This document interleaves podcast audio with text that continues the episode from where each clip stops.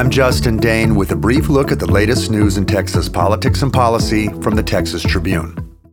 President Donald Trump touted the recent passage of a North American trade deal as he spoke to thousands of farmers and ranchers Sunday at the American Farm Bureau Federation's convention in Austin. The new trade agreement, negotiated by Trump, was heralded as a win for farmers and ranchers in Texas, which has more ports of entry than any other state in the U.S. Trump acknowledged the hard times farmers have faced as a result of his policies, but promised the best days for Americans and the best days for farmers and ranchers are yet to come.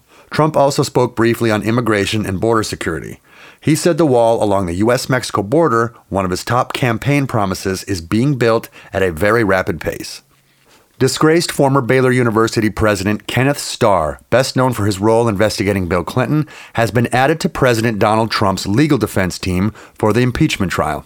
Starr's investigation into Clinton's sexual misconduct, culminating with the Starr report, led to Clinton's impeachment.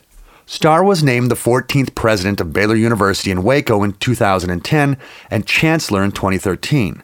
After the mishandling of campus sexual assault allegations, he was ousted as president in 2016 and resigned as chancellor and law professor shortly after, cutting all ties with the university.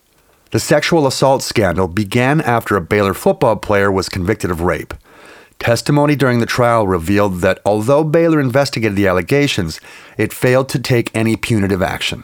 Soon after the conviction, female students made a wave of additional sexual assault allegations. An investigation by an outside law firm retained by the university found a pervasive mishandling of sexual assault cases.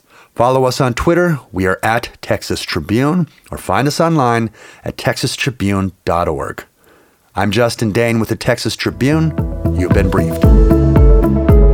Discover the heroes behind the scenes that help make Texas schools run effectively at tasbo.org/gr.